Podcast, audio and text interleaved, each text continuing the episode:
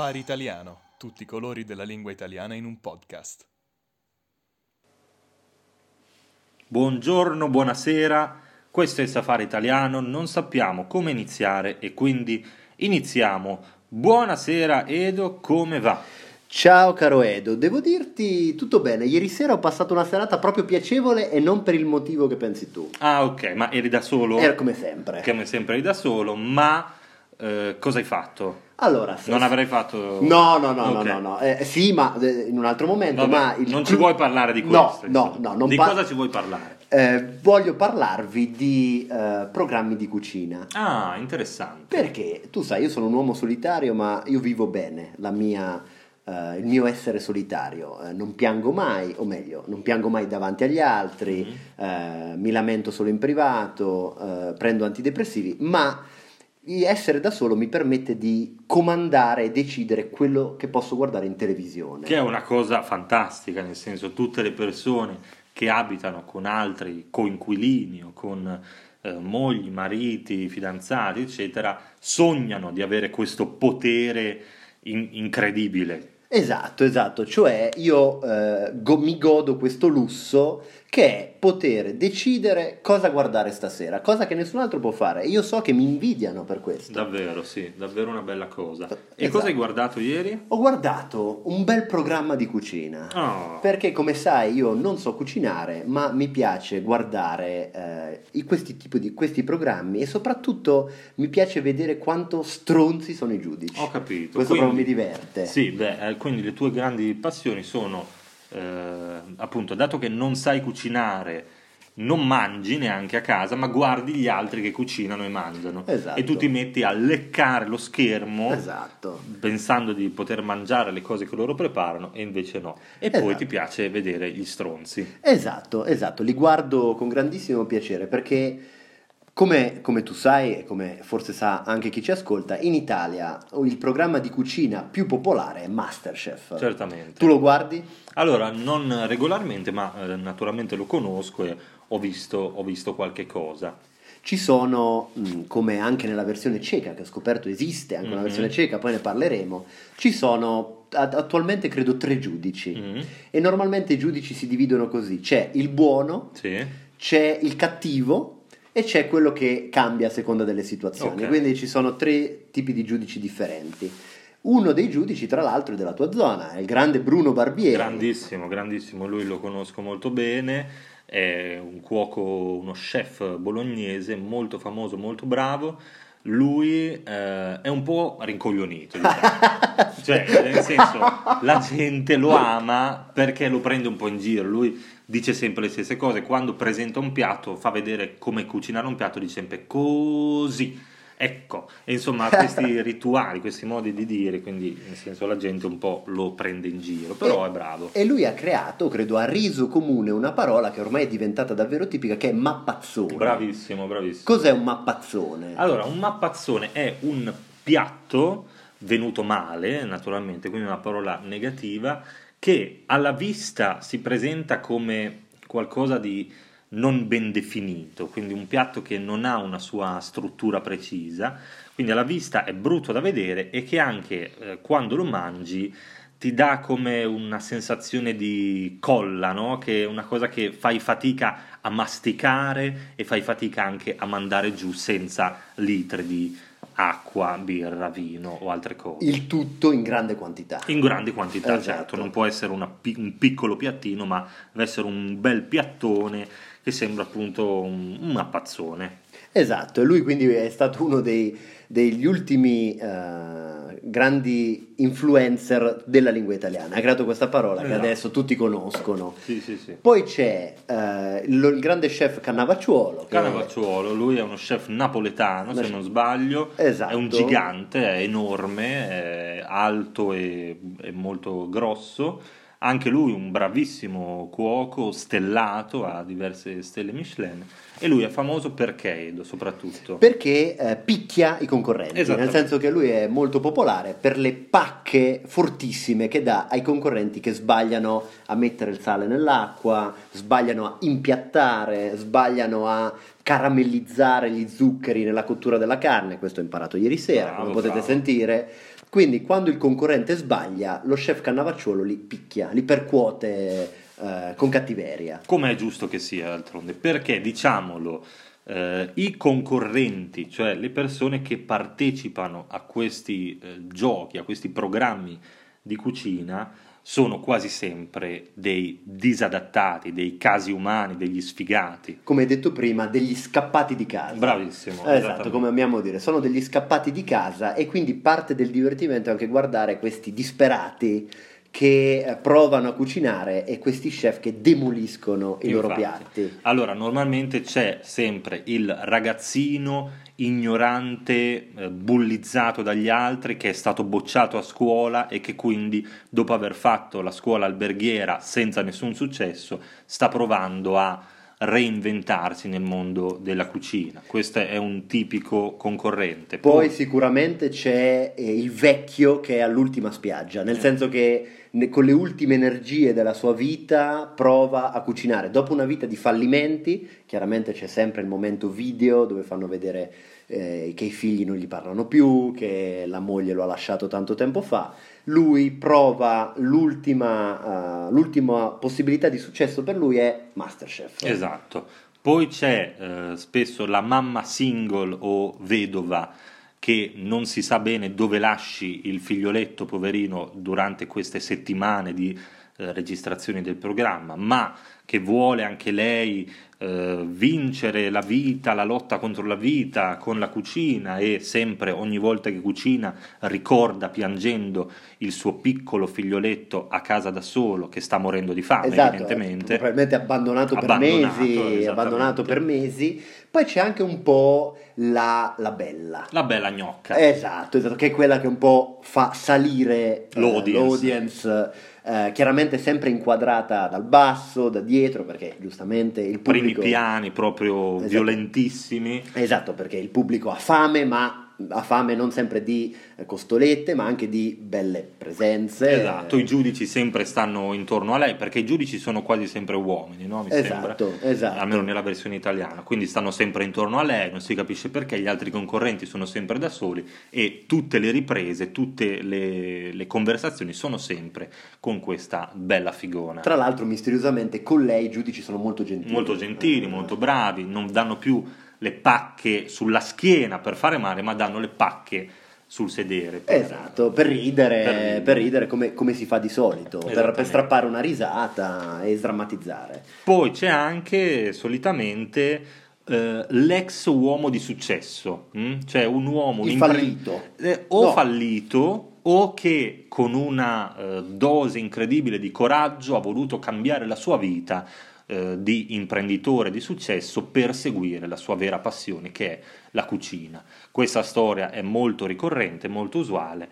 Eh, l'uomo eh, di 40-50 anni che ha già avuto carriera eh, brillante decide di cambiare vita e seguire la passione che aveva da bambino per la cucina. Esatto, quello che mi impressiona di questi programmi, come per esempio la puntata di ieri sera di Masterchef, è che bene o male c'è sempre qualcuno che piange. Certo. Cioè c'è se- ogni episodio si parla di cucina, quindi non di eh, drammi di vita, battaglie, ma c'è sempre qualcuno che piange. Sì, è vero, è, è terribile perché nel senso, allora, a parte il fatto che cucinare dovrebbe essere una cosa bella, rilassante, piacevole, invece questi poveri bastardi sono lì con la tensione, il nervosismo, la pressione costante e cucinare diventa un po' una, una cosa eh, brutta, insomma, una cosa negativa. Quindi danno l'idea della cucina come una competizione, prima cosa che non dovrebbe essere, e poi soprattutto come una cosa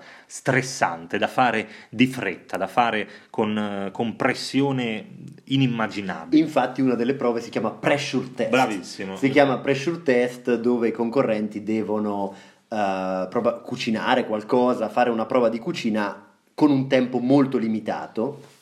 E questo chiaramente crea un ambiente anche malsano, Bravo. velenoso. Chiaramente in ogni episodio ci sono litigi, c'è il concorrente che dice ah ma quella eh, va con i giudici, allora loro la favoriscono, eh, quella non ha cucinato molto bene la pasta. Esatto, lei non è capace, Esatto. spero che il suo figlioletto abbandonato muoia di Esatto. fame, oppure eh, poi c'è gente che offende la madre, i tuoi genitori sono, sono dei bastardi, insomma si crea davvero un ambiente, un'atmosfera di conflitto, di guerra tra i concorrenti e questo naturalmente piace al pubblico a casa. Esatto, che vuole il sangue, Vuole proprio vedere la esatto. violenza dura. Uno dei programmi di cucina in Italia, e ti chiedo poi se anche tu lo guardi ogni giorno, uno dei programmi storici di cucina era La prova del cuoco. La prova del cuoco. Che chiaramente tu Edo guardi ogni giorno, Certo, guardavi. certo, soprattutto eh, perché eh, la presentatrice Antonella Clerici, molto famosa in Italia, Ciao Antonella, ciao. Antonella, un bacione, eh, fece una volta una figuraccia, eh, o meglio, un- ci fu davvero una situazione epica eh, di quelle che rimangono nella storia della televisione italiana. Che i bambini studiano sui Che libri. bambini studiano sui sui libri e che tutti gli uomini di cultura, come noi siamo, Certo. conoscono a memoria. Esatto. Cos'è successo quella volta, Edo? Allora, eh, la nostra Antonella, nel mezzo di un episodio della prova del cuoco, eh, riceve una telefonata o era al telefono con qualcuno a casa per un quiz. E la domanda per questa eh, persona a casa era: una- eh, è bianca, no, fa schiuma, Fa schiuma. ma non è sapone. Esatto. Fa schiuma ma non è sapone. E eh, la persona a casa rispondeva la borra. La borra era una, una signora anziana che parlava da casa e al telefono si sentiva continuamente questa signora che ripeteva, diceva la borra, la borra e la nostra eh, cara Antonella diceva cosa? Faceva finta di non capire. Perché Edo faceva finta di non capire cosa fosse questa cosa bianca che non è sapone? Eh, perché se avesse capito, eh, o meglio, se avesse capito male, probabilmente le avrebbero chiuso il programma e eh, l'avrebbero denunciata. Adesso, come spiegare Come agli, spiegare? agli dobbiamo, amici... dobbiamo farlo, dobbiamo farlo per dare l'informazione completa. Allora, in italiano lo sperma, cioè l'insieme de- Degli so, spermatozoi che un uomo esatto, che un uomo produce. produce, quest- quindi questa sostanza bianca che non è sapone, in italiano si può anche chiamare la sborra. E saluto i miei parenti, mia madre che ci ascolta. Ciao, ciao, ciao a tutti, è sempre un piacere.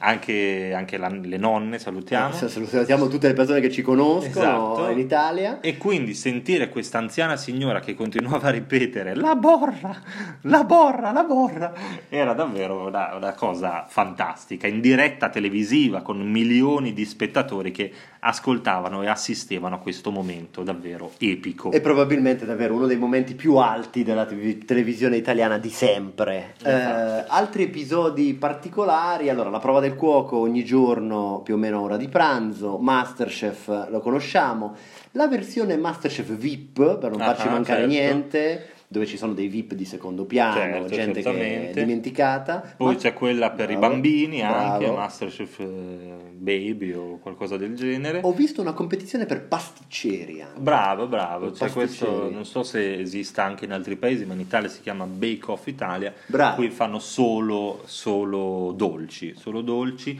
Eh, quindi c'è stato un boom negli ultimi anni, ormai negli ultimi 15 anni direi, di programmi televisivi sulla cucina. Eh, non si capisce bene la ragione, insomma, questo ha portato anche i cuochi che prima erano degli onesti lavoratori e non certo dei VIP o dei, de- dei personaggi famosi a diventare invece dei- de- delle persone famose a cui la gente eh, chiede gli autografi per strada, fa le foto, eccetera, eccetera. Assolutamente sì, e questo è molto particolare perché poi adesso gli chef in Italia vengono chiamati nelle trasmissioni televisive anche per parlare di politica, di attualità, di, di calcio, medicina, di, sì, calcio, di insomma, calcio. sono diventati dei tuttologi che non solo danno la loro opinione sul loro mestiere, quindi sulla cucina, ma eh, parlano un po' di tutto. E questo ha portato anche molti ragazzi a cercare di intraprendere questo tipo di carriera. Moltissimi giovani in Italia, ma penso un po' in tutto il mondo, hanno iniziato a studiare per diventare cuochi o cuoche. Ma perché chiaramente nel loro immaginario essere cuoco significa essere ricco, avere un bel ristorante, avere un business. Il problema è che essere chef è un lavoro duro, Infatti. diciamocelo chiaro e tondo, lavorare nelle feste, lavorare nel weekend, la sera, è un lavoro molto complicato. Infatti, il lavoro in generale, il lavoro al ristorante, che sia di cuoco, ma anche camerieri, insomma, tutti coloro che lavorano nel mondo della cucina si fanno un culo gigantesco. Assolutamente credo, no? sì, assolutamente sì. Ho visto una volta eh, Masterchef Repubblica Ceca. Ah, e eh, gli, gli chef dovevano, i candidati dovevano riconoscere i tipi di pasta. ok. Eh, chiaramente già eh, dopo spaghetti e penne erano già in confusione, è già, è già finita così, ma il livello era veramente basso. Infatti è questo il punto, che comunque eh, in Masterchef Italia, nei programmi di cucina italiana, dato che gli italiani sono generalmente, a parte te Edo, Assolutamente. dei, dei bravi cuochi, eh, per quanto programma sia discutibile, poi i piatti che vengono fuori, che si vedono, sono dei bei piatti, insomma, loro cucinano veramente bene. Io penso, anche se non sono un grande esperto, ma ho visto una volta Masterchef Australia dove facevano un piatto di pasta che sembrava davvero una schifezza, una merda. Quindi, insomma, eh, almeno nel Masterchef italiano vediamo qualcosa di decente, di dignitoso. Assolutamente sì, poi c'è questa t- tendenza nei masterchef degli altri paesi a cucinare la pasta, ma per esempio col prezzemolo Bravo. gigante, Sì. proprio tranci di prezzemolo, carne dentro la pasta. Esatto, oppure questi mac and cheese, no? fanno questi piatti un po' strani che noi italiani eh, di solito vomitiamo al solo pensiero. Cosa posso dirvi, cari ascoltatori? Fateci sapere se voi guardate eh, queste- questo tipo di programmi, come cucinate, tirateci sul morale, insomma, dateci buone notizie. Sì, per chi si iscriverà alla versione premium, io e Edo siamo disponibili per venire a casa vostra durante una cena mentre cucinate e fare i giudici. Quindi se sbagliate qualcosa, pa, vi picchiamo. Se i vostri figli mettono il sale al posto dello zucchero, gli tagliamo le mani e le orecchie e tutte queste cose divertenti. Esatto, questa è una bella idea, o per esempio eh, potremmo andare a casa di un fortunato abbonato e l'abbonato cucina per noi. Esatto. Eh, esatto, prepara i suoi piatti, noi mangiamo, andiamo via. Eh, mi sembra anche una bella idea. Come sempre invito tutti ad abbonarvi su www.safariitaliano.com, troverete l'MP3 dell'episodio, la trascrizione e un esercizio e una foto di Edo ai fornelli col grembiule e poi nudo. Bravo. Eh, assolutamente un grande piacere e questo è stato il Safari italiano. Come sempre non sappiamo come finire e quindi finiamo.